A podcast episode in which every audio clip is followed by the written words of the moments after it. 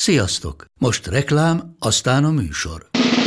A műsor, valamint az élményekkel teli utazások, személyre szabott ajánlatok és állandó kedvezmények támogatója a Molmove hűségprogram. Nyisd meg a Molmove appot, a profilodba belépve, add meg a hihetetlen promóciós kódot, és tankolj Molevo és Evo Plus üzemanyagjainkból 15 forint per liter kedvezménnyel.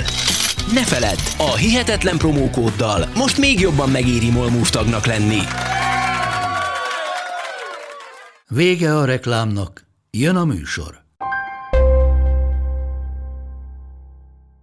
Puskásnak teszi, puskás a mi télfelünkről indul el vele. Laposan gurítja kocsis lábára, kocsis laposan tovább Bozsiknak, Bozsik laposan tovább Hidegkutinak, Hidegkuti laposan tovább Budainak, így laposan, na most laposan Cibornak, Cibor elmegy a labdával, nincsen rajta senki, a jobb szélső helyén van e pillanatban. Cibor most az alapvonalról Puskásnak adja, Puskás csinál, lő, gól! 3-1, gól, gól, gól, gól, gól!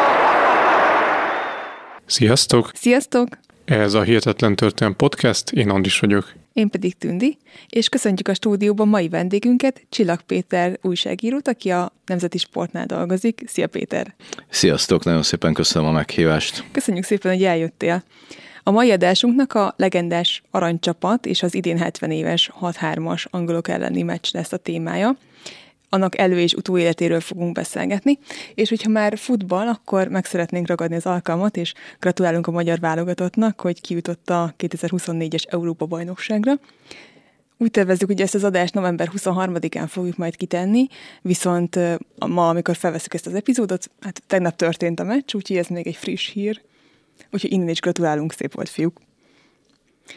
És akkor térjünk rá a mai témánkra, és egy kicsit menjünk vissza az időben, egy pár évtizedet, méghozzá talán még az 50-es éveknél is korábbra menjünk vissza, a második világháború idejére, mert hogy nekem nagy meglepődés volt, hogy akkor is tartottak foci meccseket, méghozzá nemzetközi játékokat, mérkőzéseket is, és ezt hát hogyan tudták kivitelezni? Nemzetközi mérkőzéseket is rendeztek, de talán a legizgalmasabb időszak így történelmi szempontból 1944 ősze, amikor már a háború közvetlen eseményei is hatással voltak a bajnoki futballéletnek a szervezésére, és az a bajnokság, ami 44-45-ben, a 44-45 szezonban elindult, vagy elindult volna, az végül is megakadt rögtön az elején, és át kellett állni egy úgynevezett hadi bajnokságra, amelyben már vidéki csapatok nem tudtak részt venni, csak budapestiek. Itt az utazási nehézségeket megakadályozta az, hogy hogy kiszámíthatatlan volt a vonatközlekedés, eleve a mérkőzéseket sem tudták mindig nyugalomban megrendezni, légiriadók miatt, illetve hát a keleti front közeledése miatt a kelet-Magyarországhoz tartozó városok csapatai is, is szépen lassan kiestek, illetve hát a, az ottani játékosok igyekeztek magukat és családjukat menteni, biztonságos helyre juttatni, és így egyébként elég sok erdélyi játékos került budapesti csapatokhoz, és hát tulajdonképpen ennek a, az időszaknak is a, a leg izgalmasabb, de hát nem az izgalmas a jó szó ide, hanem, hanem inkább uh, szomorú, tragikus vagy drámai uh, néhány napja, vagy, vagy néhány hete mondjuk a, a karácsony előtti időszak, amikor a, a front már valóban uh, Budapest közelében volt, és a, az ostromgyűrű körbezárta a város, de nagyon érdekes, hogy volt egy, egy Ferencváros Újpest mérkőzés, amelyet végül is kétszeres halasztás után 1944 karácsonyára tűztek ki, 1944. december 24-ére, hogyha jól emlékszem, és, és még erre is volt némi esély, hogy, hogy ezt megrendezzék. Egyébként októberben egy légiriadó miatt nem tudták az eredeti időpontban végigjátszani a meccset, aztán a, a pótlásnál megint közbeszóltak a hadi események, és és akkor még a tulajdonképpen a már ostrom alatt lévő Budapesten is volt, aki elindult a pálya felé, de, de természetesen ezt a mérkőzést akkor már nem tudták megrendezni. De ezt nézők előtt játszották ezeket a mérkőzéseket? Hát nézők előtt, de, de itt mindig benne volt azért a, a pakliban az, hogyha megszólalnak a szirénák, akkor, akkor az óvóhelyekre kell menekülnie játékosnak, nézőnek egyaránt amíg még voltak vidéki utazások, addig előfordult, hogy, hogy nagyon hosszú, akár ilyen egy-másfél napos utazás után kellett pályára lépni egy csapatnak, mert a különböző átszálló helyeken megakadtak, úgyhogy hát ez azért mindig egy ilyen, egy ilyen kiszámíthatatlan esemény volt akkoriban, és és hát a, akik, akik kitartottak és részt vettek, azok szerintem ott tényleg megmutatták, hogy, hogy mit jelent a játéknak a szeretete, vagy a hűség a, a futballhoz, a csapathoz, még, még szélsőséges és nehéz helyzetben is. Tehát akkor itt a futball hát egy ilyen, egyfajta lázadás lehetett az emberek számára a háború rémségeivel szemben, tehát hogy minden rossz ellenére akkor is megtartották a meccseket, és hogy próbálták ezt amennyire tudták élvezni, vagy tehát, hogy muszáj volt a játékosoknak játszani például? Hát örömforrás volt az embereknek a, a nagyon nagy nehézségek idején, és biztos, hogy volt egyfajta ilyen szelep funkciója a futballmérkőzéseknek, hogy azt a nyomasztó hangulatot, amit a, az emberek hoztak magukkal, és ami akár a családi tragédiák, vagy a, a közeli ismerősök szerettek elvesztése miatt ott volt a, a szívükben, a mérkőzés alatt talán egy kicsit elfelejthették, vagy, vagy feloldhatták valami olyan pozitív érzéssel, ami, amit mondjuk a, a szurkolás jelent. És hát igen, ez, ez bizony azért kockázatot is jelentett, tehát kérdezett, hogy kötelező volt-e pályára lépni. Volt számos olyan mérkőzés, ami előtt nem csak előző nap, hanem még a kezdés előtt egy-két órával is számolgatták izgatottan a, a, nem csak a nézők, hanem a, az edzők is a játékosokat, hogy vajon ki tudnak-e állni, befut-e ez, vagy az, vagy amaz, mert azt hallani, hogy itt bujkál, ott bujkál, nem jött a héten edzésre, mert nem tudott jönni, szóval, hogy az, hogy valaki eljusson egy, egy pályára, az már önmagában valamilyen kockázatvállalást jelentett. Aztán 45-ben véget ért a háború, és, és újra lehetett nemzetközi meccseket is tartani, és van egy nagyon jelentős meccs, 45. szeptember 30-án a román válogatott ellen játszottak a magyarok. Ez miért volt, miért volt annyira jelentős? ennek a mérkőzésnek a, a tálalása, az olvasata és a, az egésznek a légköre azért volt különleges talán nem csak futballtörténeti, hanem, hanem politikai történelmi szempontból is, mert gyökeres fordulatot jelentett az addigi magyar-román érintkezéssel kapcsolatos kommunikációval. Tehát azért a, a második bécsi döntés 1940 őszén 1940. augusztus 30-án meghatározta a két ország közötti viszonyt, ami addig sem nevez, volt nevezhető békésnek és kiegyensúlyozottnak. Egy kicsit talán érdemes a 45-ös meccs előzményei kapcsán szólni arról, hogy Erdélyben hogyan alakult át a futball élet 1940 után. Ugye itt kialakult egy olyan helyzet, hogy miután visszacsatolták Magyarországhoz Észak-Erdély jelentős részét, Székelyföldöt és Székelyföldet és a Párciumot, ezért a, egy jelentős területen kellett újjá szervezni a csapatokat, a bajnokságot, és beolvasztani ennek a régiónak a futball hálózatát a magyarországi futballrendszerbe. Tehát itt egy ilyen váratlan és kihívást jelentő, szervezési kihívást jelentő feladat mutatkozott 1940. szeptemberében, októberében, és hát az is kérdés volt, hogy, hogy vajon az erdélyi csapatok közül mely együtteseket lehet beolvasztani, vagy bevonni mondjuk az élvonalbeli NB1-es küzdelmekbe. Kolozsvárnak a megkülönböztetett szerepe megkérdőjelezhetetlen volt, Nagyvárad is erős városnak számított,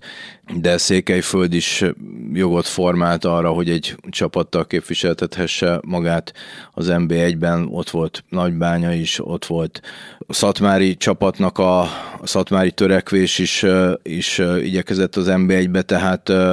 itt ki kell dolgozni először egy olyan rendszert, ami igazságosan lehetőséget teremt arra, hogy a, valóban a legjobbak kerüljenek be, és végül is a 40-41-es idényben ö, volt egy ilyen átmeneti időszak, aminek a végén némi belenyúlással egyébként ezt azért utólag így meg lehet állapítani, a Kolozsvárt és a Nagyváradot, a Nagyváradi Atlétikai Klubot engedték, vagy vitték az NB1-be. Nem fogalmazok pontosan, mert nem vitték, hanem ők kiharcolták a részvételt, csak a körülményeket bizonyos mértékig úgy igazították, hogy ez, ez az út ez könnyű legyen. És hát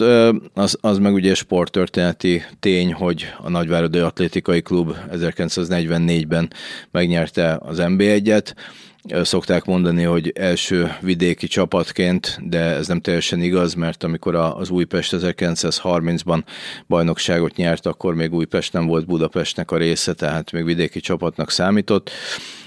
de az tény, hogy, hogy óriási siker volt az erdélyi futballnak, óriási sikere a Nagyváradnak a bajnoki címe, és ugyanebben az évben a, a Kolozsvár pedig bajnoki harmadik lett, és kupadöntőt játszott a, a Fradival. Tehát e, az erdélyi futballnak volt egy nagyon erős szerepe, és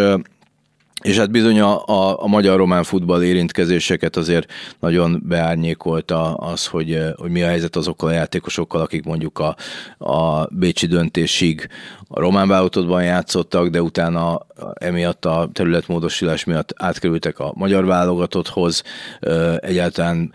kell -e mondjuk pénzt fizetni utánuk, tehát volt egy ilyen kárpótlási dilema is a Román és a Magyar Labdarúgó Szövetség között, egy, egy elég éles vita, hogy, hogy hát azért itt a Román Futballszövetséget nagyon nagy vesztesség érte azzal, hogy a legjobb játékosai közül jó néhányan átkerültek a Magyar Szövetség égisz alá, és ez az elmérgesedett viszony határozta meg ezeket az éveket, és ehhez képest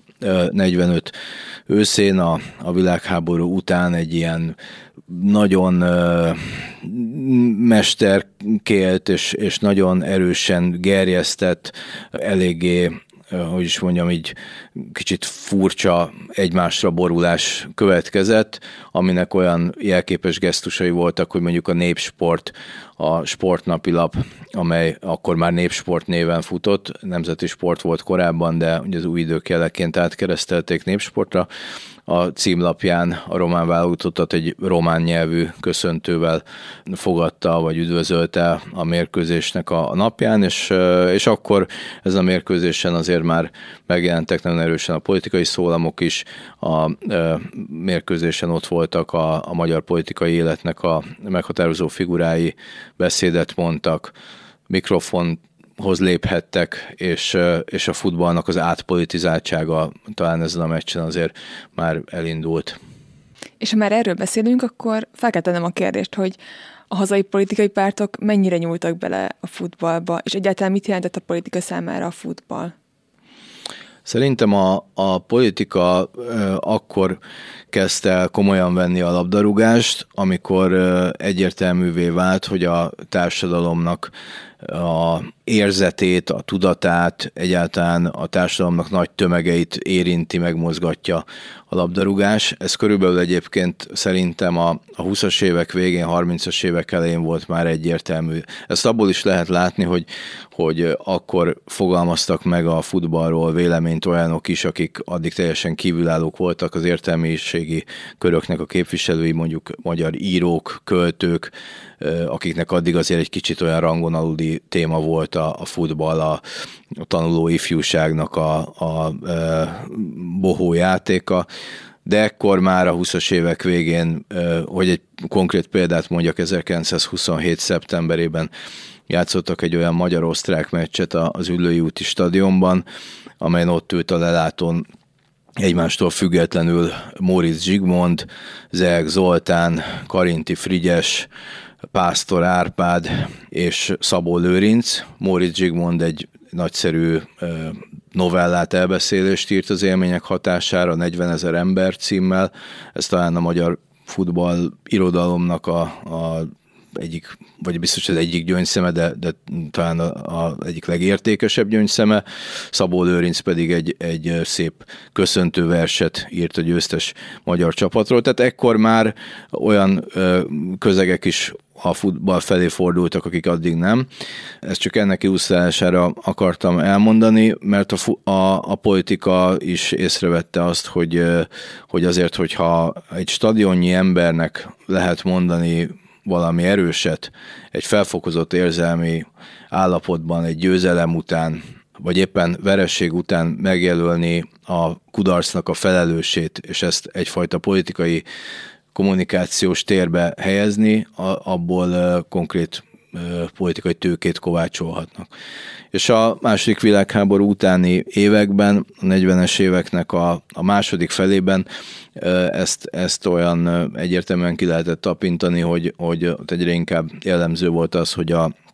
a különböző politikai körök, pártok megtalálták a, a maguk futball csapatát, illetve hát aztán ahogy a kommunizmus tért hódított Magyarországon, egyre inkább a, a kommunista pártnak a, a különböző nyúlványai, vagy a, a, az akkori rendszernek a különböző szereplői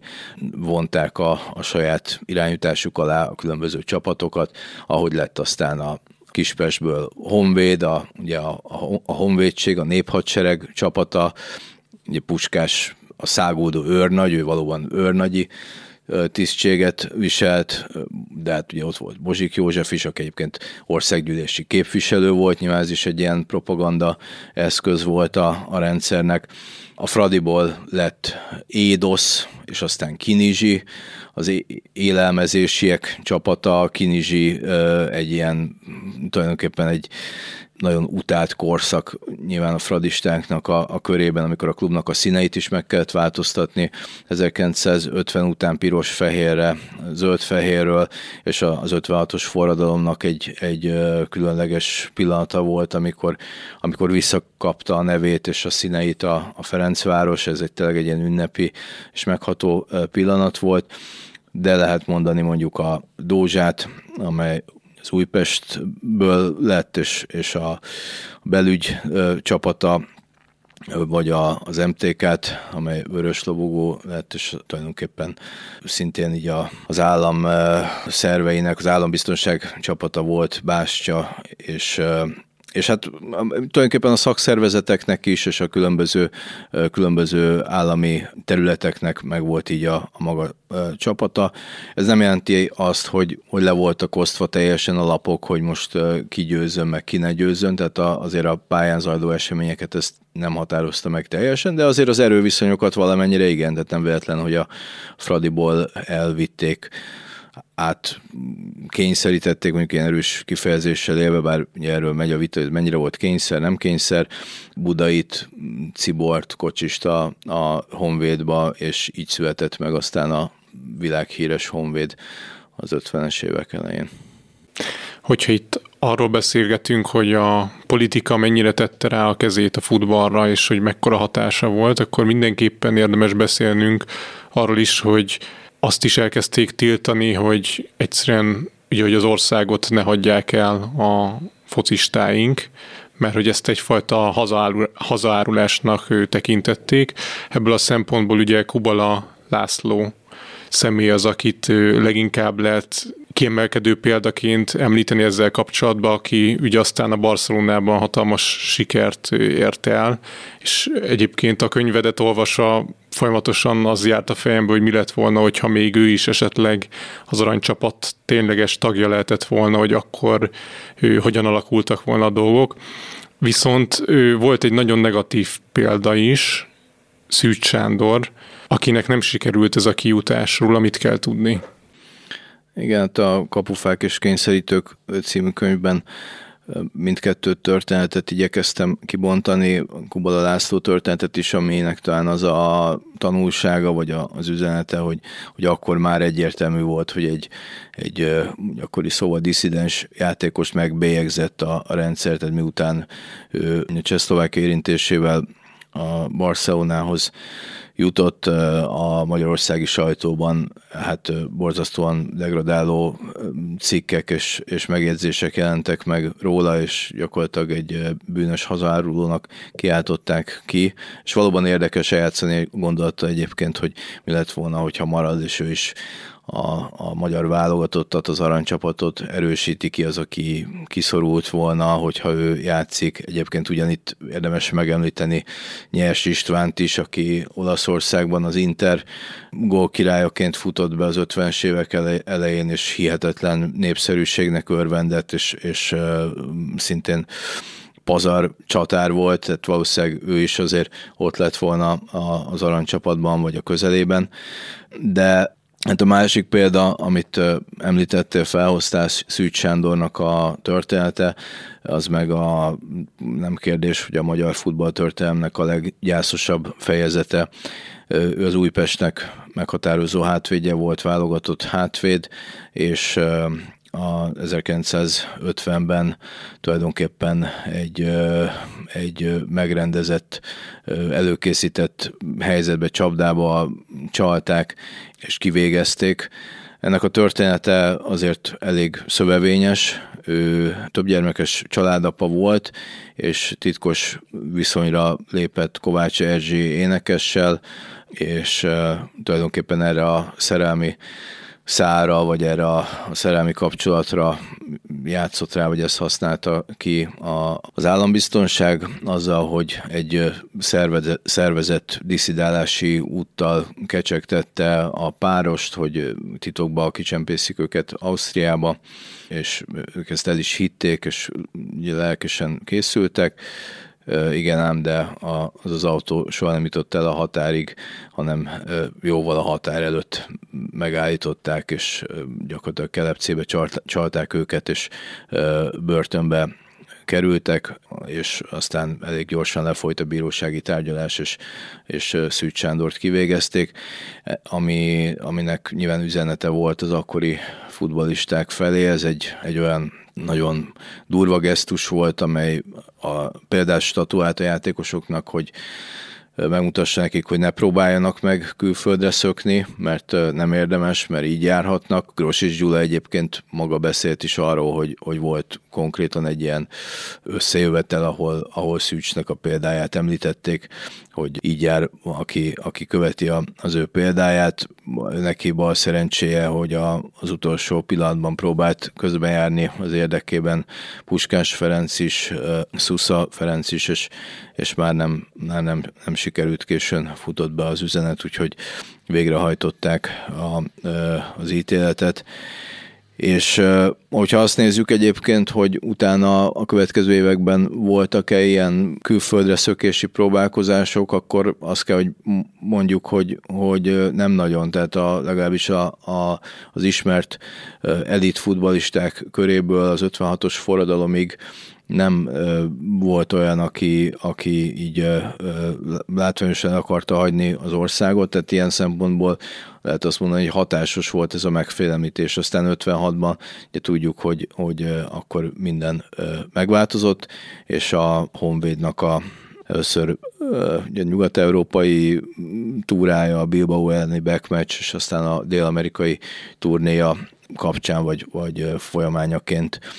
kint maradt jó néhány meghatározó játékos az aranycsapatból, Puskás Ferenc,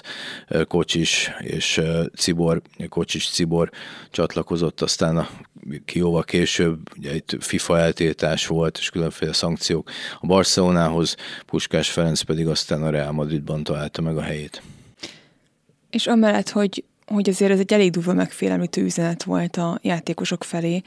a politikai vezetés tett még rájuk plusz nyomást azzal, hogy, hogy elvárt tőlük valamilyen teljesítményt. Tehát itt kellett nekik attól tartaniuk a játékosoknak, hogy esetleg elveszítenek fontos mérkőzéseket, akkor akár szankció is érheti őket? Ez a, nagyon jó kérdés, és, és érdekes. Vala, valamennyire a, éppen a 6-3, az 1953. november 25-i angol-magyar kapcsán vagy előtt került szóba ilyesmi. Egyébként Hát részben a magyar politikai képviselők részéről, részben pedig a, az angol újságírók részéről, akik azzal gúnyolták a magyar játékosokat és a magyar csapatnak a vezetőit, hogy na, ha kikaptok, akkor biztos otthon börtönbe zárnak titeket, vagy biztos otthon ez lesz, meg az lesz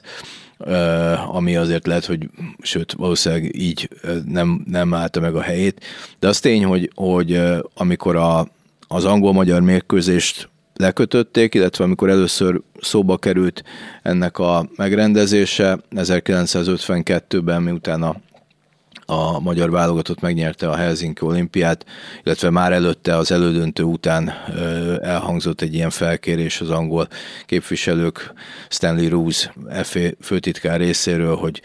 meghívnák a magyar válogatottat Angliába és aztán erre ráerősítette később, és az év végén 52. decemberében a svájci Montánában egy ilyen nemzetközi értekezleten volt egy hivatalos felkérés is, Sebes Gusztáv ott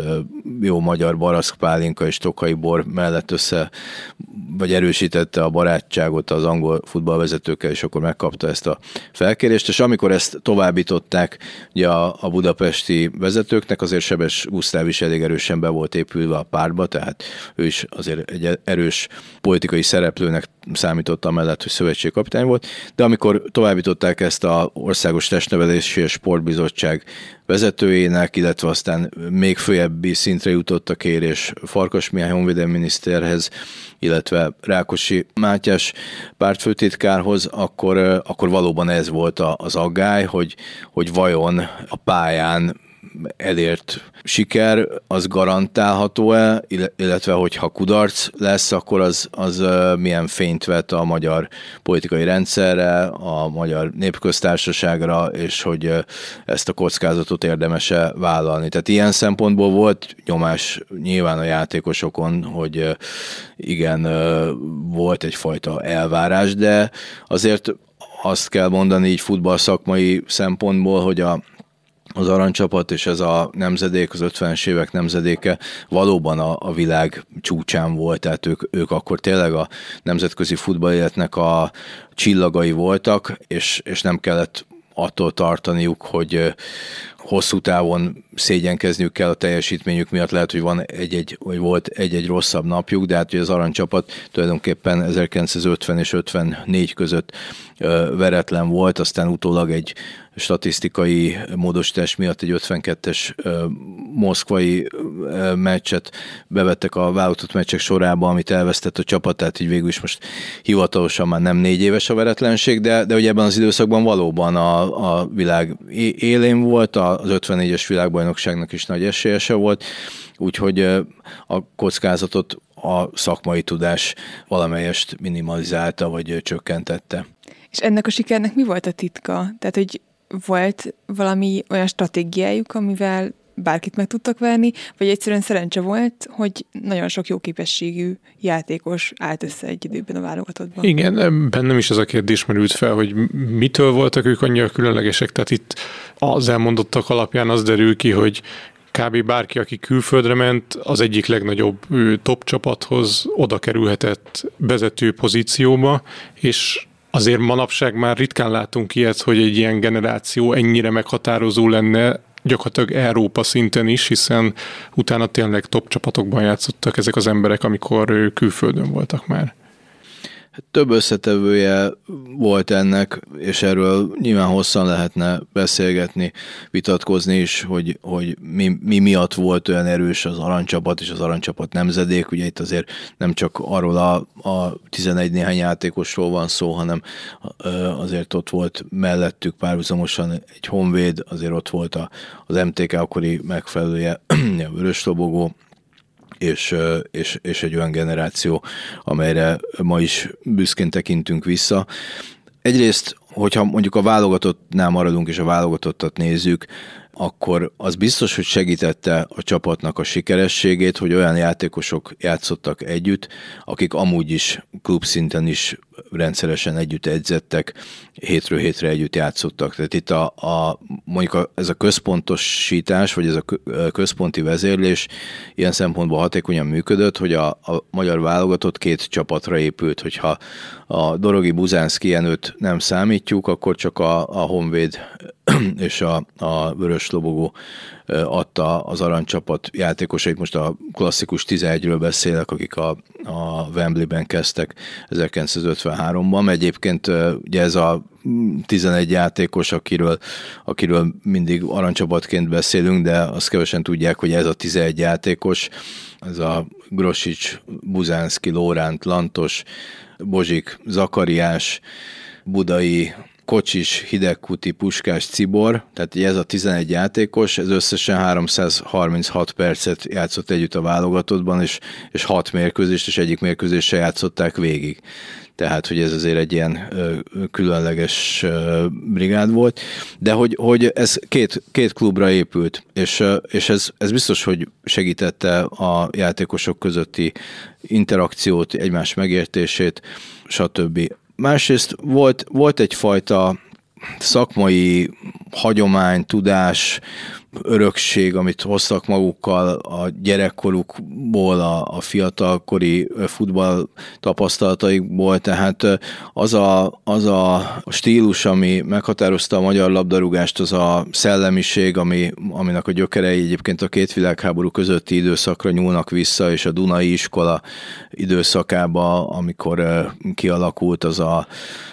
rövid passzos és a, a összjátékra épülő futball, ami egyébként az MTK-nak volt a sajátja, Jimmy Hogan edző honosította meg azt, ott, de, de egyrészt e, ezt, ezt már hozták magukkal, ez egy, egyfajta szellemi vagy, vagy tudásbeli öröksége volt a futballnak. Másrészt volt egy olyan hozzáállás, hogy, hogy, hogy szerettek futballozni, mondjuk a, ezek ilyen egyszerű szavak, meg, meg ezt tulajdonképpen így könnyű kimondani, de azért ez, ez tényleg azt jelentette, hogy ha mondjuk Puskásnál és Bozsiknál maradunk, akik a, az aranycsapat talán két legnagyobb vezéreként segítették a csapatot, ők Kispesten tulajdonképpen ilyen falszomszédok voltak, egy, egy ház tömbben laktak, és, és, és hát ők mindig arról beszéltek utólag, hogy, hogy ők reggeltől estig fociztak valóban, tehát sokszor iskola helyett is minden, és volt egy, egy ilyen egy ilyen természetes futball szeretet. Biztos, hogy ez is segítette és még sok más példa, illetve sok más eszköz, az egy, egyik még, amit, amit ugye ki is szoktak emelni a 6-3-mal kapcsolatban, és itt is érdemes megemlíteni, hogy Sebes Gusztáv szövetségi kapitány egy olyan taktikai hadrendet dolgozott ki, erre a meccsre, ennek is voltak előképei egyébként, más magyar edzők is máshol is próbálgatták már korábban, de ezen a meccsen ez tényleg működött, hogy a, az addig megszokott és általánosan használt 3-2-5-ös felállás helyett a, a csapat így játék közben átalakult ugye 4-2-4-es felállásba, és, és ez azt jelentette egyébként, hogy Zakariás egy kicsit visszább húzódott a védelembe, a két fedezet közül Hideg Kuti Nándor pedig középcsatárként szintén egy kicsit visszavont szerepkörben játszott, és ezzel teljesen megzavarta az ellenfelet, ők nem erre készültek, akkor nagyon szabott volt a, a futballnak a rendje, posztok szerint, messzámok szerint tudták a játékosok, hogy kinek mi a dolga, tudták, hogy kinek kit kell fognia, ki hol fog mozogni a pályán, és ez ott teljesen megbojdult, és, és, és mondjuk az, az, az a védő Johnston, akinek hidegkutit kellett volna fognia, hirtelen ott volt a légüres térben, és nem volt kit fognia, a hidegkuti pedig sziporkázott a mérkőzésen, három gólt rugott, és, és szerintem a, a meccs embere volt. Szóval, hogy ez is közrejátszott. És még, még egy adalék csak ahhoz, hogy, hogy mennyire fontos lehetett az, hogy két csapatra épült a, a válogatott, hogy az angoloknál akkor 53-ban még egész más rendszer volt, a válogatási rendszer is, akkor egy bizottság állított össze a csapatot, nem egy szövetségi kapitány, ezt aztán éppen a magyar meccs hatására fokról fokra megváltoztatták, és a, a csapat elég uh, vegyesen sok klubból jött össze, azt hiszem hét különböző klubból, tehát ott nem volt jellemző ez, de éppen ebből a leckéből okulva, aztán az 1966-os világbajnokságon, amit az angol válogatott megnyert hazai pályán Angliában, és ahol az angol csapatnak a szövetségkapitánya az az Alf Ramsey volt, aki 53-ban a magyarok ellen játszott utoljára az angol válogatottban, és aki nem csak a szakmai tapasztalatot, hanem a lelkisebet is vitte magával. Akkor 66-ban már kifejezetten két-három klubra építette a csapatát, követve tulajdonképpen ezt a, a mintát. Ez nekem azért is érdekes, mert öm, olvastam egy interjút Grosics Gyulával, és az újságíró kérdezgette őt az aranycsapatról, hát nyilván meg arra, hogy milyen volt egymással a kapcsolatuk. És ő azt állította, hogy az aranycsapat csak a pályán volt egységes, de úgy emlékezett vissza, hogy amúgy voltak egymás között ilyen rivalizálások, és ő önmagát például ilyen nagyon kívülállóként definiálta egy a csapatból. Úgyhogy érdekes, hogy ha ez tényleg így volt, hogy, vagy nem tudom, ő legalábbis a visszaemlékezések szerint így élte meg, hogy akkor ezt le tudták tenni, és tudtak csapatként együtt játszani. Igen, nem lehet azt mondani, hogy, hogy feszültségmentes volt azért az aranycsapat tagjai között a, a viszony, mindenkinek megvolt a maga karaktere, voltak surlódások, voltak állandó feszültségek, témát is jelentett utólag mondjuk az 54-es világbajnokság után, hogy Puskás meg Kocsis nem találja a közös hangot. Grossis Gyulának is valóban volt, volt mindig is egy kicsit ilyen kívülálló szerepe, miatt volt, hogy bizalmatlanok is voltak vele a játékos társak,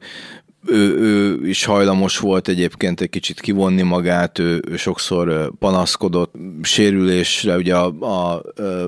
a 6-3 alkalmával is cserét kért, és nem játszotta végig a meccset. Voltak, voltak más csapattagok is, akik akik körül előfordultak viták, feszültségek, de, de egy jó csapatot az jellemez, hogyha, hogyha a pályán le tudja vetközni ezeket a, az emberi sérelmeket, és a közös cél érdekében össze tud fogni, és ez, ez ott abszolút működött. Tehát, ha megnézzük, ja, hál' Istennek a 6-3-nak a, a felvétele néhány perc kivételével egyébként megvan, meg lehet nézni, és, és élmény nézni a csapatnak a, az összjátékát, az, hogy mennyire érezték egymást, hogy tényleg ott nem, nem nagyon kellett mondani, hogy ki hova mozduljon, hanem szinte vakon tudták, hogy hova kell rúgni a labdát, és érkezni fog a társ. Egyébként minden kedves hallgatónak azt javaslom, hogy nézzem bele legalább egy rövid időre be a felvételbe, ugye bárhol megtaláljátok az interneten, mert nagyon érdekes mai szemmel, hogyha valaki néz focit, akkor nagyon másra számít szerintem, tehát ő teljesen ő szokatlanul ő játszanak a pályán, szerintem most biztos újságírói szemmel is ezt sokan kielemezték már, de hogy nekem nagyon fura volt, hogy ilyen olyan volt, mintha lement volna 22 ember a grundra, így lett volna valami koncepció, de hogy ilyen manapság, mint hogyha teljesen másképp játszanának a nagy csapatok. Igen, itt az ember próbál finoman fogalmazni, és, és keresi a megfelelő jelzőt, de az tény, hogy sokkal lassabb volt a játék, ezt ki lehet mondani, hogy a játéknak az intenzitása, a jellege egészen más volt, és ez nem jelenti azt egyébként, hogy, hogy a, az akkori korban ez nem jelentett csúcsminőséget, mert uh, itt a korabeli viszonyokhoz kell mérni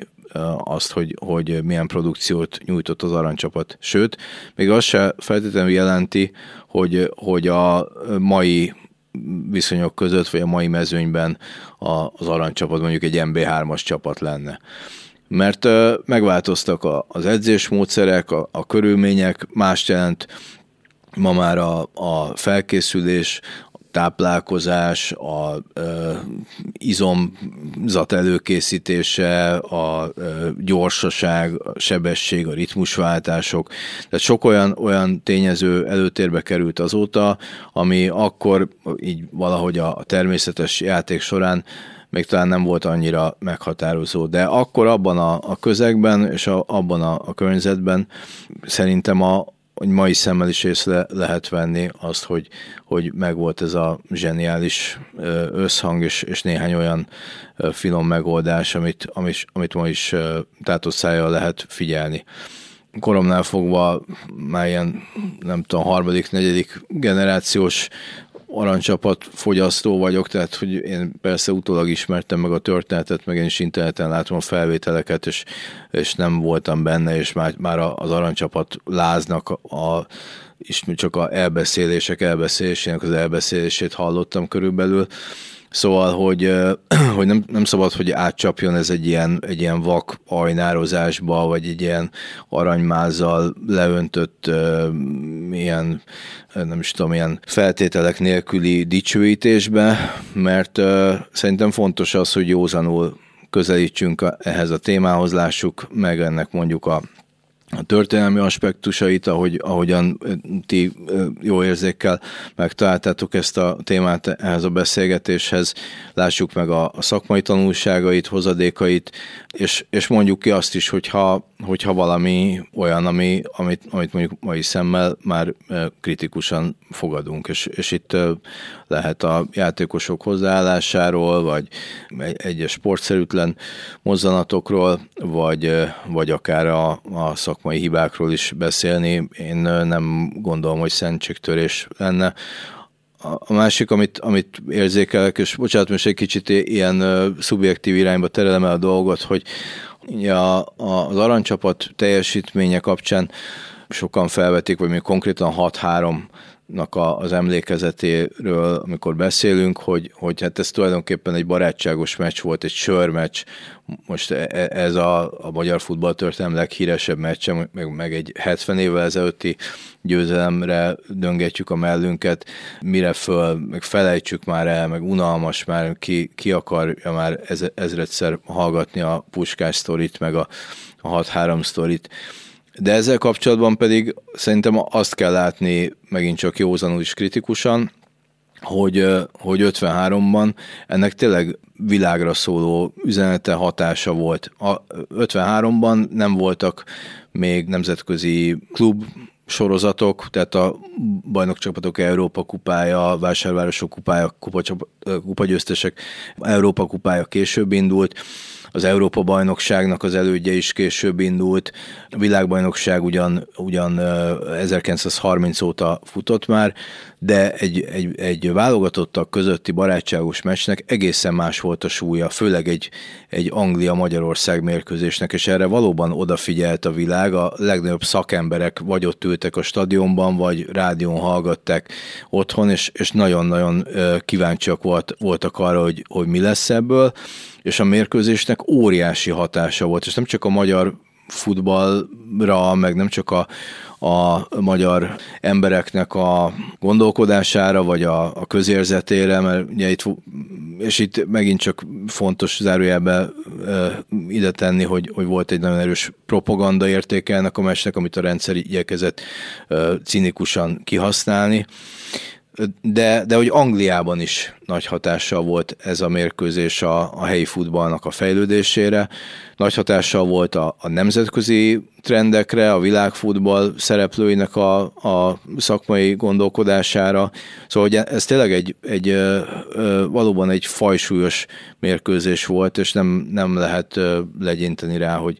hogy hát ez, ez csak egy ilyen barátságos sörmeccs. De ezt a súlyt a,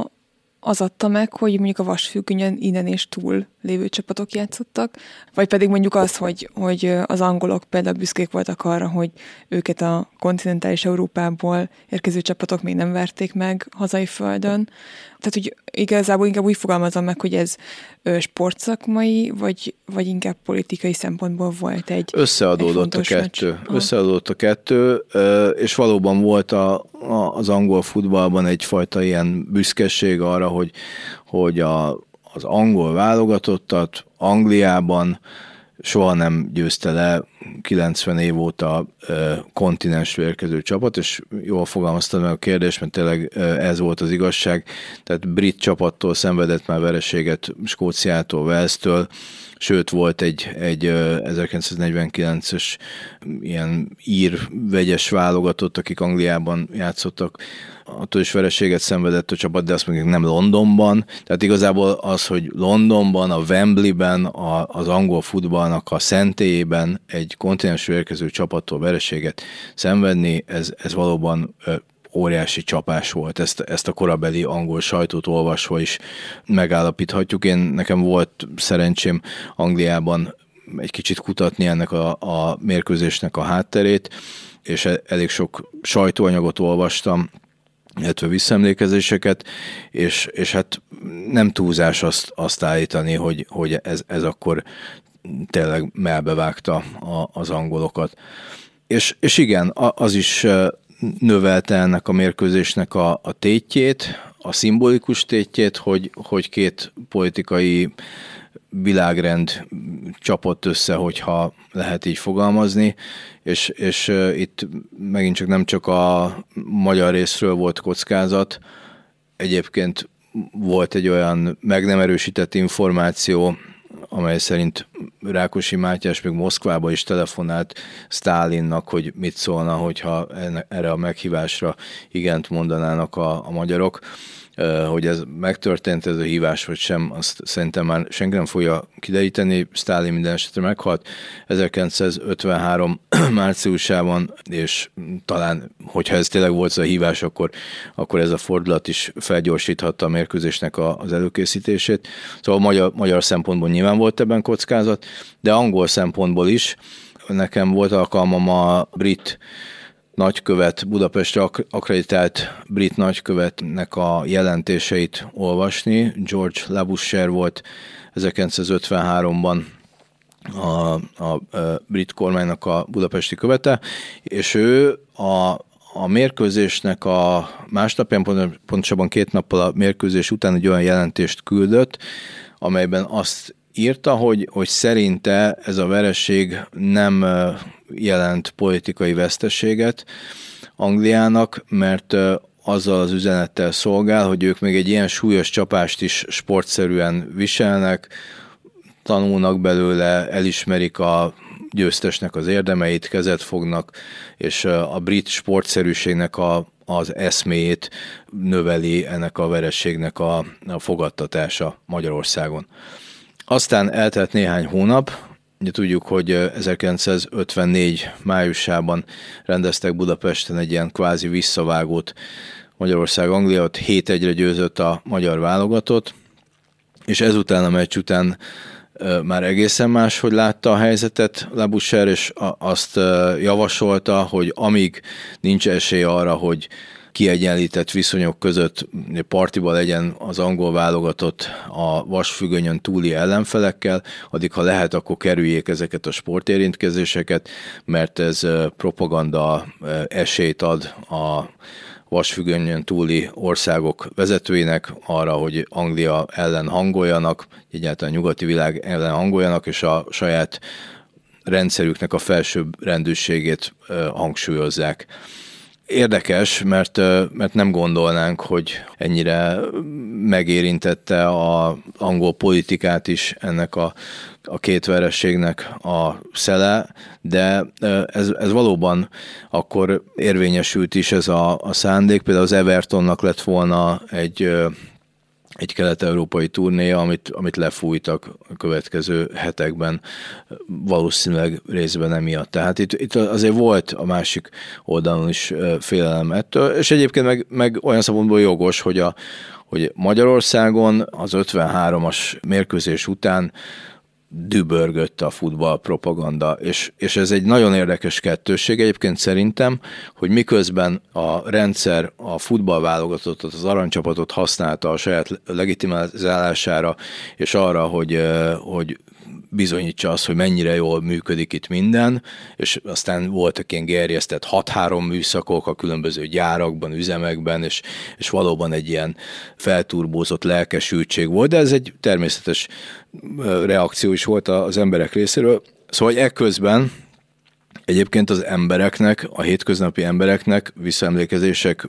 ezt tanúsítják, hogy, hogy az aranycsapat élmény az éppen a rendszerrel szemben jelentett egyfajta szabadságot, hogy a, amit ők a, a saját korlátozott és politikai eszközökkel megnyomorított életükben nem tudnak megélni, nem tudnak kibontakoztatni, az tulajdonképpen a, a puskánség helyettük is megvalósítják, és azzal, hogy a magyar válogatott a Wembleyben 6-3-ra legyőzte az angol csapatot, ezzel egy kicsit a magyar hétköznapi ember is győztesnek képzeli magát, és, és, és aznap igazán boldog volt, és boldog lehetett utána hetekig, és, és volt egy, egy ilyen nagyon érdekes pszichológiai kettősség, ami, aminek a, az abszurditás egyébként éppen akkor derült ki, amikor az 54-es világbajnokság döntőjét elveszítette Magyarország, ugye 3-2-re Nyugat-Németországtól, és hirtelen kiderült az, hogy az a felfújt mesterséges propaganda, ez akkor ott kipukkat, elkezdődött a rendszeren belül a politikai szereplők között is egyfajta kritizálás, hogy ki volt ezért a felelős, hogyan lehetett a, a magyar nép, mondjuk, hogyha így mondjuk, hogy így fogalmazunk, pedig pedig egy ilyen elemi felháborodást érzett, hogy nekik nem ezt ígérték, hogy ne, nem erre számítottak. Hónapokon keresztül arról volt szó, hogy, hogy megnyerjük a világbajnokságot. És, és villamosokat döntöttek, kirakatokat vertek be a magyar válogatott játékosait, vagy a Sebes Gusztáv szövetségkapitány lakásá, lakásánál tüntettek, beverték az ablakot, és, és, és volt egy ilyen elemi düh. Aztán van olyan elmélet, hogy végül is ez a düh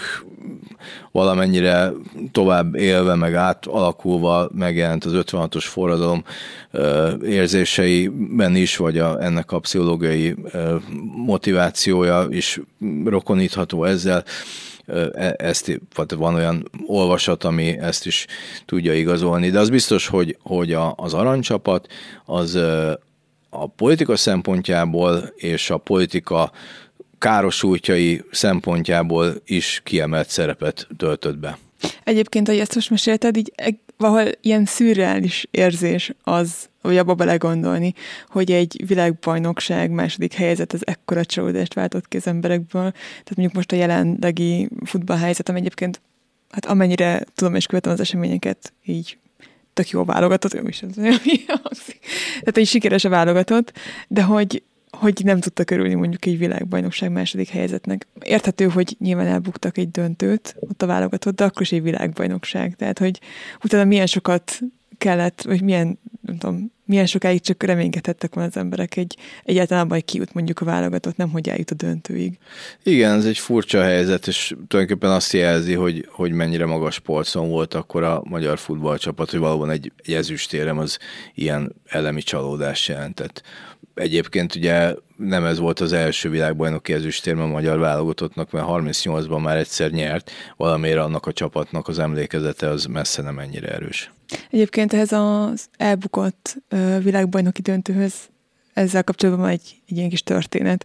hogy előre legyártottak győzelmi bélyegeket, valamelyik párttag megrendelte a nyomdából, hogy gyártsanak le, nem is tudom pontosan mennyi, de több millió. Két és fél milliót. Igen, és elkezdték hát egy előre ittak a medvebőrére, és elkezdték nyomtatni ezeket a bélyegeket, és ment a meccs, és amikor elbukták, akkor megjelentek az ávósok a nyomdában, és, és bezuzatták az összeset. De valahogy mégis valaki ki tudott csempészni egy ívet, vagy nem is tudom hány darabot, és így, így fent maradtak, hogy látszik, hogy milyen lett volna ez a győzelmi bég, és talán a piros színt nem sikerült még rányomtatni. Igen, színhibásan maradt meg ez, ez a néhány megmaradt bélyeg, és ez valóban a, a bélyeggyűjtőknek is az egyik legnagyobb ritkasága, pont azért, mert nagyon kevés maradt meg belőle, és csak így illegálisan fű alatt e, tudták ezt kicsempészni és e, terjeszteni, szóval e, hát igen, ennek a történetnek a példája szerintem mindennél erősebben mutatja a propaganda abszurditását, hogy, hogy valóban a, a magyar vállalatot VB győzelmet annyira biztosnak vették, hogy ahogy mondod, előre elrendelték a győzelmi bélyegeknek a legyártását, hogy mi helyest győz a vállalatot másnap már kapható legyen. Hát e, aztán végül is így a, a politikai vezetők arcába kacagott a futballtörténelm. The longest field goal ever attempted is 76 yards. The longest field goal ever missed? Also 76 yards. Why bring this up? Because knowing your limits matters, both when you're kicking a field goal and when you gamble. Betting more than you're comfortable with is like trying a 70 yard field goal. It probably won't go well. So set a limit when you gamble and stick to it. Want more helpful tips like this? Go to keepitfunohio.com for games, quizzes, and lots of ways to keep your gambling from getting out of hand. Térjünk vissza egy kicsit még a 7-1-re, meg a 6-3-ra ugye elsősorban. Itt csak megígyezni szeretném a hallgatóknak, hogy a 7-1 az mekkora győzelem volt, hogy azóta az az Anglia válogatottnak a legsúlyosabb ő nemzetközi veressége, szóval azóta sem verte meg senki más jobban az angolokat. És az a kérdésem, hogy egy ekkora jelentőségű meccsre, mint a 6-3, hogyan készült a magyar csapat? Volt-e valami specialitása annak, hogy hogyan készültünk az angolok ellen? Volt, ez is talán különös mai, mai szemmel nézve, vagy mai fejjel gondolkodva, hogy, hogy milyen részletekre figyeltek oda, és egyébként ez is jelzi a meccsnek a tétjét. Hetekkel korábban megkezdte már a válogatott a, a felkészülést. A Margit-szigeti nagyszállóban volt jellemzően a válogatottnak a, a bázisa, vagy szálláshelye, és a, a nagy réten, a Margit-szigeti nagy réten edzettek gyakran a, a játékosok. De az, az nem is focipályán, hanem csak kimentek a gyepre? Igen, igen, a nagy réten, de nem, tehát voltak más edzéshelyszínek is, de amikor ott a szálloda mellett vezényelt edzést Sebes Gusztáv és, és a segítője Mándi Gyula, mert egyébként ugye szakmailag azért sokszor ő foglalkozott inkább a játékosokkal, akkor ott a réten edzettek, és a, ahhoz, hogy hozzászokjanak a játékosok a majdani londoni körülményekhez, próbáltak mesterséges eszközöket is használni, és a londoni ködöt filmgyárból hozatott ködgépekkel ö, imitálták, vagy ö, csinálták meg a Margit-szigeti réten, és hát fújták a, a ködöt a ö, rét fölé, és a játékosok akkor a, ezt a ilyen, hát az 50-es években különösen ilyen smogos, szürke, ködös idő volt Londonban, ezt, ezt próbálták ott, ott megszokni. De, de például az is a felkészülésnek a komolyságát mutatja, hogy a, az építők pályán, eh, ahol a, az edzőmeccseit vagy próbameccseit játszotta a válogatott, Sebes Gusztáv kérésére a pályának a méreteit átalakították, a Wembley méreteihez igazították, kijebb húzták a vonalakat, az oldalvonalakat és a, a, a két alapvonalat, tehát a pálya dimenziója is a londoni környezetet imitálta,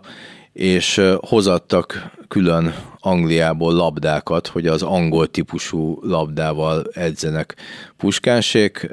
és éppen Puskás Ferenc meg is jegyezte, hogy, hogy ezek nem labdák, hanem tökök, ezek, meg ezek ilyen súlyosabb, valahogy ilyen nehezebb labdák voltak. A, az ellenfelektől pedig, a ellenfélként felkért kis csapatoktól, az jellemző volt akkor egyébként, hogy a magyar válogatott ilyen másod-harmadosztályú csapatok ellen játszott felkészülési meccseket, például a Vasas Ganzvagon csapatával játszott az angol meccs előtt,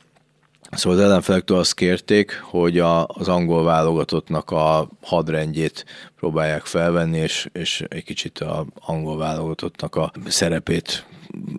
képviseljék ott a pályán, és, és segítsenek a magyar válogatottnak ehhez a rendszerhez szokni. Szóval tényleg minden részletre odafigyeltek. Ugye a kiutazás is egy érdekes történet. Párizson keresztül, Franciaországon keresztül érkezett meg a, a csapat Londonba, vonattal utaztak. Franciaországban a Renault gyárnak a csapatával játszottak egy edzőmérkőzést még néhány nappal a londoni meccs előtt. Ennek egyébként van köze Sebes Gusztáv személyéhez és elő életéhez. Ő, ő az 1920-as években egy munkás család gyermekeként vagy fiatal tagjaként Franciaországban próbált szerencsét, és a Renault gyárban dolgozott gyári munkásként. Tehát megvolt ez a kapcsolat, és, és oda elvitte a vállalatot, és ott, ott játszottak egy meccset, ahol egyébként fölényesen nyert persze a, az aranycsapat, és ünnepelték őket, és nagy fogadást adtak a tiszteletükre. Azt hiszem valami 14-0, vagy valami hasonló szinten. Én 16-ra emlékszem, de lehet, hogy, hogy 14. És, és akkor ehhez az utazáshoz kapcsolódnak olyan élmények is, hogy uh, például a Sándor Károly, Sándor Csikar, aki a meccsen nem játszott, ő, ő akkoriban Stefan Zweignek a Stuart Mária című regényét olvasta, és annyira a hatása alá került, hogy a játékos társaknak azt mondta, hogy ez a mérkőzés ez bosszú lesz Stuart Máriáért, a ö, skót királynőért, akit a 16. században lefejezett a ö, angol királynő, és aztán ez valahogy egyébként az angol újságírók tudomására jutott, hogy van ez a Stuart Mária sztori, és akkor kérdezgették a magyarokat, hogy ez hogy van, mint van, és akkor ez, ez is egy ilyen mellékszál volt. Nagyon sok részlete van ennek a, a történetnek, az is egyébként, ahogy hazaérkezett a csapat, a, a győztes játékosoknak a köszöntése a keleti pályaudvaron, már az előző állomásokon a határtól megállították a vonatot, éjszaka haladt a vonat, december 3-án reggelre érkezett Budapestre, de előtte már Hegyes Halomnál, Győrben, Tatán, Tatabányán megállt a vonat, mindenhol az éjszaka közepén ünneplő tömeg várta őket, és Budapesten pedig a keleti pályaudvarnál egy hatalmas pódiumot, emelvényt építettek, ahol beszédek hangzottak el, Puskás Ferenc megköszönte a pártnak a segítséget és a támogatást, és hát a, a tömeg fantasztikus boldogságban tapsolta, ünnepelte a fiúkat, erről egyébként film felvétel is fennmaradt, ezt érdemes megnézni. Nekünk volt egyébként egy Budapesti Futballmesék című videósorozatunk, amelyben budapesti futball vagy helyszínekhez kapcsolódó futballtörténeteket próbáltunk így mozgóképes segítséggel bemutatni, és ennek az egyik epizódja éppen a, a keleti pályaudvar futball emlékeiről szól, és itt látható ez a filmrészlet is. És egyébként felmerült bennünk az a kérdés, hogy így a sportfogadás már egy létező dolog volt ebben az időben, tehát például erre a meccsre lehetett fogadni? Ez egy érdekes kérdés, hát ugye Angliában nagy hagyománya volt a fogadásnak, tehát az angliai bookmaker irodáknál lehet, hogy szerepelt a terítéken. Magyarországon a sportfogadásnak a története érdekesen alakult. Már a 20-as években szóba került, hogy érdemes lenne bevezetni, akkor még nem volt totó, meg semmilyen sportfogadás, sőt, ezt kifejezetten erkölcstelennek tartották és, és rendre ezért is került le napirendről, mert, mert azt mondták, hogy azzal, hogy pénzt lehet tenni egyes csapatokra, vagy más sportágokban egyes versenyzőkre, azzal a, a sportnak az amatőr szellemiségét, ugye a 20-as években még teljesen amatőr sportvilág volt, mármint papíron Magyarországon, ezt, ezt sértenék, és emiatt aztán nem, nem is szervezték meg a, a sportfogadást. Egészen 1947-ig akkor indult el a magyar totó. Ennek pedig az volt az oka, hogy a világháború után a gazdaság és a sportgazdaság is, vagy a sportra fordítható költségvetés eléggé romokba hevert, és közben kellett készülni az 1949-es londoni olimpiára. Ugye az már ott volt a, sarkon túl, de kellett valami pénzforrás, és akkor már ezt az erkölcsi etikai szempontot ezt egy kicsit háttérbe szorították, elindították a Totót, aminek a bevételéből az olimpiai csapatnak a felkészülését finanszírozták részben és hát aztán ugye a Totónak a felfutása az már egy ismert dolog, tehát Magyarországon is ekkor már létezett Totó, de ez én tudomásom szerint e, csak klubcsapatok egyesületek mérkőzései szerepeltek a terítéken. Tehát akkor arról nem tudunk, hogy nem tudom, Angliában milyen otcok voltak arra, hogy a magyarok nyernek esetleg? Ezt nem tudom, nem tudom, és ö, őszintén szóval, hogy,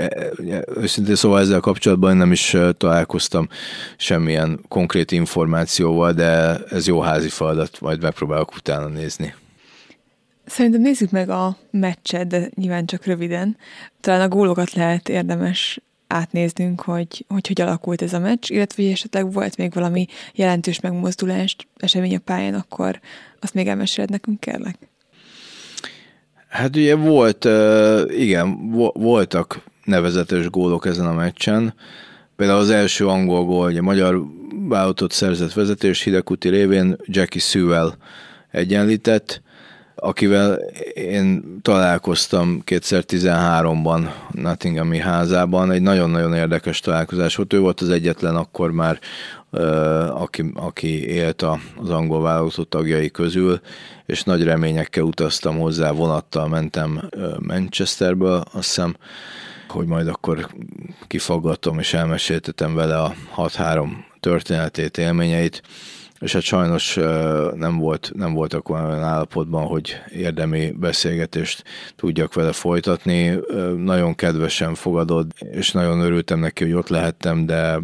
hát így topogott jobbra-balra, megkínált kávéval, és, és, és tényleg így emberileg egy, egy nagyon szép élmény nekem, és, és éreztem a, a szeretetét, meg a bizalmát, de, de nem, nem volt olyan állapotban, hogy kommunikálni, mesélni tudjon, viszont előhozott a nappaliából egy olyan régi cikkgyűjteményt, egy ilyen mappát, amiben régi lefűzött cikkeit, fényképeit őrizte pályafutásáról, amiben volt jó néhány olyan cikk is, ami egyébként a magyarok elleni meccsre vonatkozott. És egyébként ebben a, a Jackie Sewell féle mappában láttam egy olyan cikket, amiben a, az évszázad mérkőzése titulus nem erre a meccsre használják, hanem egy korábbi meccsre, mert egyébként ez nem ez ne, nem volt csak ennek a meccsnek a, a bélyege, hanem voltak már korábban is olyan meccsek, amikre elsütötték ezt a fordulatot, meg egyébként, hogy belegondolok, egy kicsit furcsa a század kellős közepén kijelölni egy meccset az évszázad mérkőzésének. Na mindegy, ez a Jackie Sewell góllal kapcsolatos emlékem, hogyha most nem konkrétan a mozdulatsort akarom felidézni, hanem a, a, a szemét. Hát egyébként meg ugye Puskásnak a visszahúzós csele és a, a gólya, aminek talán a legnagyobb kultusza van, és, és legnagyobb utóélete. Hát ez is egy, egy, egy nagyon szép történet, és ehhez is kapcsolódik személyes emlékem, amikor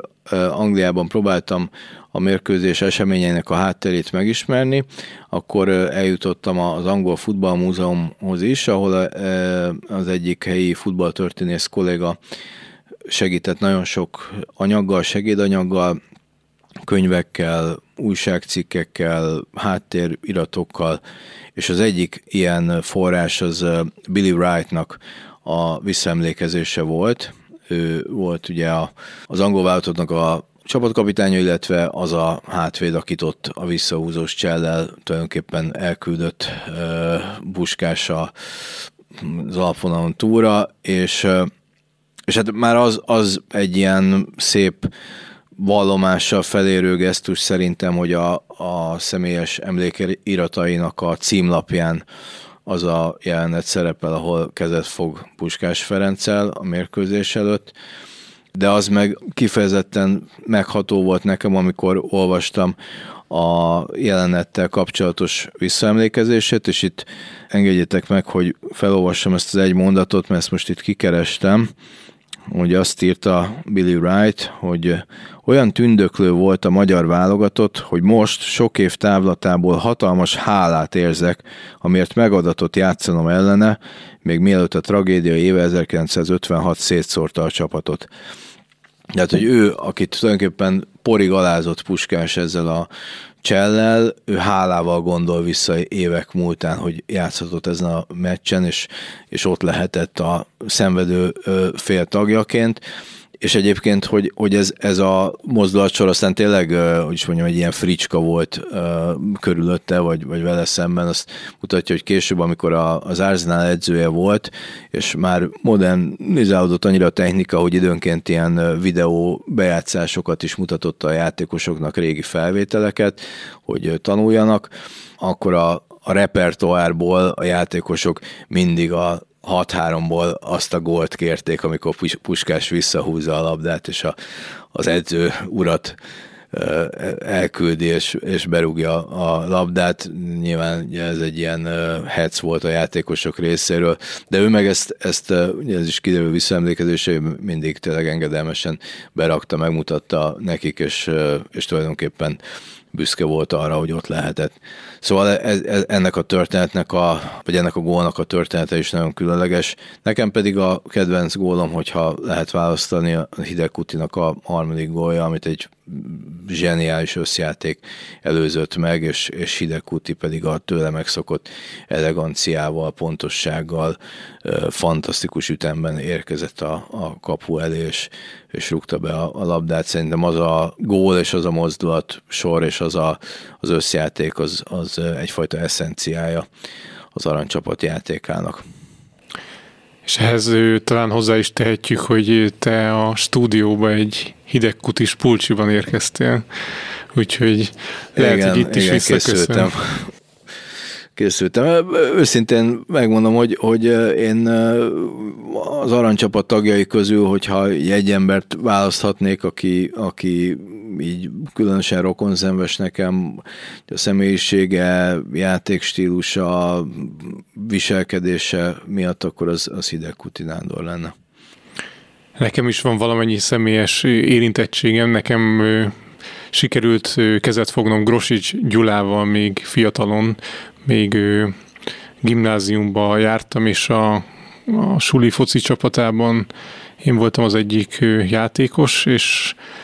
pont az 50. évfordulója volt 56-nak, és a Margit szigeten volt egy foci bajnokság, ahol ő, sulik csaptak össze egymással, és mi nyertünk, és kim volt a meccsen Grosics is, és a nyertes csapat tagjaival kezet fogott, úgyhogy én is foghattam a kezét, és gratulált nekem a győzelemhez. Na, hát ez, ez egy nagy élmény lehetett egyébként Grossi Gyulával találkozni. Mindig is az volt idősebb korában, különösen valahogy, valahogy az utolsó éveiben mindig nagyon szépen és nagyon, nagyon meghatóan beszélt ezekről a, az évekről, emlékekről. Én, nekem is volt alkalmam többször beszélgetni vele, többek között például a legutolsó interjút, hát én úgy ilyen készítettem, hogy valójában egy angol, illetve egy francia újságíró érkezett Párizsból, és én segítettem tolmácsolni, és ez, ez egy-két héttel a, a halál előtt volt, és neki azért volt egy ilyen, egy ilyen nagyon emberséges, jó kisugárzása, és akkor például e, ennél a, ja nem, nem ennél az interjúnál, amikor a 6-3 60. évfordulójára készítettem egy, egy magazint, a Nemzeti Sport adta ki, és abba készítettem vele egy interjút, akkor vittem neki ilyen gyerekrajzokat, mert volt egy ilyen felhívás, hogy gyerekektől várunk rajzokat a 6-3 kapcsán, és volt egy családa, Konc családa, ahol a, a gyerekeknek valamire Grosics volt a kedvence, és akkor e, róla készítettek rajzokat, és akkor azt megmutattam Gyula bácsinak, és nagyon örült neki. Az nagyon kedves. Egyébként ugye itthon még talán, ha valaki kevésbé követi nyomon mondjuk a futballt, vagy pedig kevésbé, hát mondjuk azt is szereti a focit, akkor is legalábbis így hallomásban mindenki, mindenki ismeri a 6-3-as meccset, hogy amikor te kint voltál Angliában, te mit tapasztaltál, vagy, vagy te hogy látod, hogy például kint ez mennyire ismert ez a mérkőzés? Hát nyilván, ahogy telik az idő, és váltják egymást a generációk, halványul ennek az emléke, de az nekem is meglepő volt, hogy 2013-ban, 60 évvel a 6-3 után, mondjuk Nottinghamben beültem az állomáson a taxiba, amikor mentem Szüvel házához, és a, a taxis, aki egyébként egy ilyen 40-es, nem is tudom, egy, azt hiszem, hogy ázsiai származású valaki volt, de nagyon régóta élt, ott élt Angliában, és, és megkérdezte, hogy hova megyek, elmondtam, és pontosan tisztában volt az aranycsapat történetével, Puskás történetével, és, és, és ennek a meccsnek a jelentőségével, és hát ez, ez, ez azért egészen fantasztikus, és, és ez nem egyedi eset. Én elég sok helyen megfordultam a, a világban az elmúlt években, különböző nagy futballversenyeken, és más országokban is őrzik ennek az emlékét, de Angliában ez, ez valami fantasztikus, hogy, hogy tényleg még, még van ennek ma is relevanciája, illetve valamennyire még a személyes emlékek is élnek. Most már nem ö, elsősorban azok, akik ott voltak, hanem a, a leszármazottak, és, és mesélik, hogy ú, az én apám ott ült a stadionba, és, és az, az milyen nagy élmény volt. Ö, vagy mondjuk elmentem Londonba ahhoz a szállodához, ahol a, a magyar csapat megszállt, a Cumberland Hotel, ez a Hyde Park mellett van, és és ott is tudtak arról most így 60 év, vagy hát akkor 60 év után, hogy, hogy ott lakott valamikor a magyar válogatott. Egyébként volt éppen egy,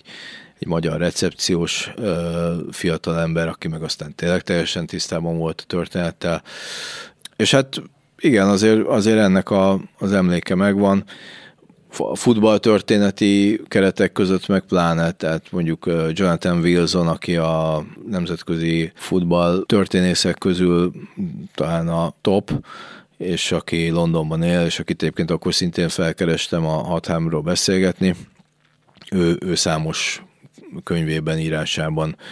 értekezik az aranycsapat és a 6-3 tanulságairól. Van, van egy olyan kötete, amiben az angol válogatottnak a tíz meghatározó mérkőzéseit dolgozza fel egy-egy hosszú fejezetben, tehát ilyen 30-40 oldalas fejezetek, és ott az egyik az a, az a magyarok elleni mérkőzés 1953 novemberében. Ugye eltelt 70 év, és büszkén gondolunk erre a mérkőzésre. Hogy látod, 70 év múlva még ugyan ezen a polcon lesz ez a mérkőzés? Nem hiszem. Hát szerintem már most sem úgy gondolunk rá, mint 10 éve vagy úgy, ahogy 20 éve. Egyébként érdekes, e, ez, ez egy nagyon különleges téma az aranycsapat emlékezetének a változása, hogy hogyan próbálta megőrizni mondjuk a hétköznapi ember, hogyan próbálta elhallgatni a politika, vagy a sajtó, ugye 56 után nagyon sokáig mondjuk Puskásról, vagy a barcelonai játékosokról nem lehetett beszélni, amikor az 1960-as megdöntőn Glasgow-ban Real Madrid színeiben Puskás rugott négy gólt a Eintracht Frankfurt ellen, akkor a, a, a tudósításban csak a nevét említették meg, semmi többet. Szóval volt egy ilyen elhallgatás, ami egyébként az egész aranycsapat sztorira is vonatkozott, aztán ez úgy szépen lassan azért, azért enyhült, és, és egy idő után már azért lehetett félig meddig nyíltan, aztán már nyíltan is beszélni ezekről az emlékekről, ugye Puskás ezek 1981-ben először hazatérhetett Magyarországra, az is egy nagy váltás volt ebben. Aztán valahogy a rendszerváltás után elkezdődött egy kicsit ilyen utólagos mint hogyha nem is tudom, egy, egy adósságot próbálna rendezni a sportvezetés, meg a futball, meg az államvezetés, hogy különböző kitüntetések és díszes ceremóniák keretében a, az aranycsapat tagjait és a, ezt a, a kultuszt ápolni, aminek egyébként volt, volt is helye, de aztán nyilván ez, ez egy idő után valahogy intézményesül, és amikor, amikor már nehezebb felfedezni benne az emberi szállat, vagy nehezebb a, a, az embernek a saját hétköznapi életére lefordítani a tanulságot, vagy akár a, a futball szakmai következtetéseket mondjuk labdarúgó, labdarúgó közegben, a, akkor, akkor már ez a, a kapcsolat gyengül. Ez, ez nyilván az időnek a velejárója most itt vagyunk 70 év után, Budapesten hárman ugye, fiatalok, vagy hát ugye, ugye a aranycsapat korszakhoz és a, ahhoz a nemzedékhez képest mindenképpen, és erről a meccsről beszélgetünk, és ti indokoltnak látjátok, hogy egy ilyen, egy ilyen fiatalos és, és mindenre nyitott podcast műsorban a 6-3 és az aranycsapat téma legyen. Ennek szerintem az az üzenete, hogy, hogy igen, ez, ez még ma is érdekes, érdekes lehet. Engem a történet érdekel elsősorban. Én, én nem olyan szempontból közelítek az aranycsapat történethez, hogy, hogy valamilyen prekoncepció alapján próbáljak, nem tudom, hősöket faragni, vagy, vagy éppen szobrokat dönteni, hanem, hanem igyek, kezdtem mindig is, meg, meg most is ez érdekel, hogy a valóságot, meg a valós viszonyokat megismerni, és a hátteret feltárni, és, és ennek a különböző aspektusait, akár mondjuk a történelmi, akár mondjuk a kulturális aspektusait, hiszen a 6-3 nyomán erről nem beszéltünk még, de ez is érdekes, hogy születtek versek, születtek dalok, születtek olyan, olyan művek, amelyek ennek az értelmezését mutatják be, és itt ezek közül egyébként talán Zelk Zoltánnak a Rímes Üdvözlő távirat című verse emelkedik ki, amelyet egyébként Szepesi Györgynek a buzdítására írt meg, aki a meccs közvetítést azzal a mondattal fejezte be, hogy, vagy az volt az egyik utolsó mondat, hogy költők írjatok verseket. És akkor egyébként tényleg a népsport szerkesztőségben több száz vers érkezett a következő napokban. Szóval, hogy van, van ennek szerintem ma is érdekessége, fontossága, tanulságokat le lehet vonni egy történelmi műsorban, abszolút helye van annak, hogy a történelmi szálakat felfejtsük, az arányokat kell szerintem megtalálni, hogy ne essünk át a ló túloldalára, ne legyen egy ilyen, egy ilyen elvakult dicsőítés, hanem tényleg a valóságnak a józan keresése. Én úgy érzem, hogy egy nagyon jó és összeszedett képet kaptunk tőled a, az eseményekről és a korabeli magyar futballról, úgyhogy köszönjük szépen. Nagyon köszönöm, hogy itt lehettem. És az adás zárásaként mondhatnánk mi is azt, hogy küldjétek el verseiteket, ígérjük, el fogjuk őket olvasni, de most mégsem ezt javasoljuk nektek, hanem azt, hogy vásároljátok meg és olvassátok Csillag Péter Kapufák és kényszerítők című könyvét, ami ezzel a témával is foglalkozik, amiről ma beszéltünk, valamint most jelent meg Budapest futballkönyve című köteted, erről tudsz egy kicsit mesélni? Dénes Tamással közösen dolgoztuk fel azokat a rejtett, kevéssé ismert történeteket a fővárosi labdarúgás múltjából, amelyek érdekesek lehetnek. Budapest 150. évfordulója kapcsán jelent meg a, a kötet a Jaffa kiadónál, úgyhogy ezt is ajánlom szeretettel annak, aki, akit érdekel. Még egyszer köszönjük Péter, hogy itt voltál velünk, és köszönjük a kedves hallgatóknak is, hogy meghallgatták ezt az adást. Találkozunk hamarosan egy következő epizódban, addig is sziasztok! Sziasztok! Köszönöm, sziasztok! Ha szeretnétek tőlünk extra bónuszadásokat hallgatni, akkor csatlakozzatok a Patreon közösségünkhöz a patreon.com per hihetetlen történelem oldalon, ezt a linket betesszük a leírásba is. Kövessetek minket Facebookon és Instagramon, ahol az adások mellett sok egyéb történelmi érdekességet is megosztunk veletek. Örömmel fogadunk e-maileket is a hihetetlen gmail.com e-mail címre, ha kérdésetek, észrevételetek lenne az adással kapcsolatban. A podcastet megtaláljátok az Apple Podcast-en, Spotify-on és még sok más helyen is. Hallgassatok minket máskor is. Sziasztok! Sziasztok! Ha más podcastekre is kíváncsi vagy, hallgassd meg a Béton műsor ajánlóját. El tudod képzelni, hogy a podcastet, amit éppen most hallgattál, fél év múlva már a mesterséges intelligencia generálja? Mi sem. De ha érdekel, eljötte már a gépek lázadása. Hallgass bele az Embertelen podcastbe. Orsós Lajos vagyok, a műsor házigazdája. Egyelőre még élőben. Egyelőre. Fedezzük fel együtt, hogyan ismerkedik, randizik, mesél és vitatkozik Betty és Péter, két teljesen mesterséges intelligencia. Lajos, a podcast címét mond még egyszer, Léci. Oké. Okay. Embertelen podcast. Ez a műsor a Béton közösség tagja.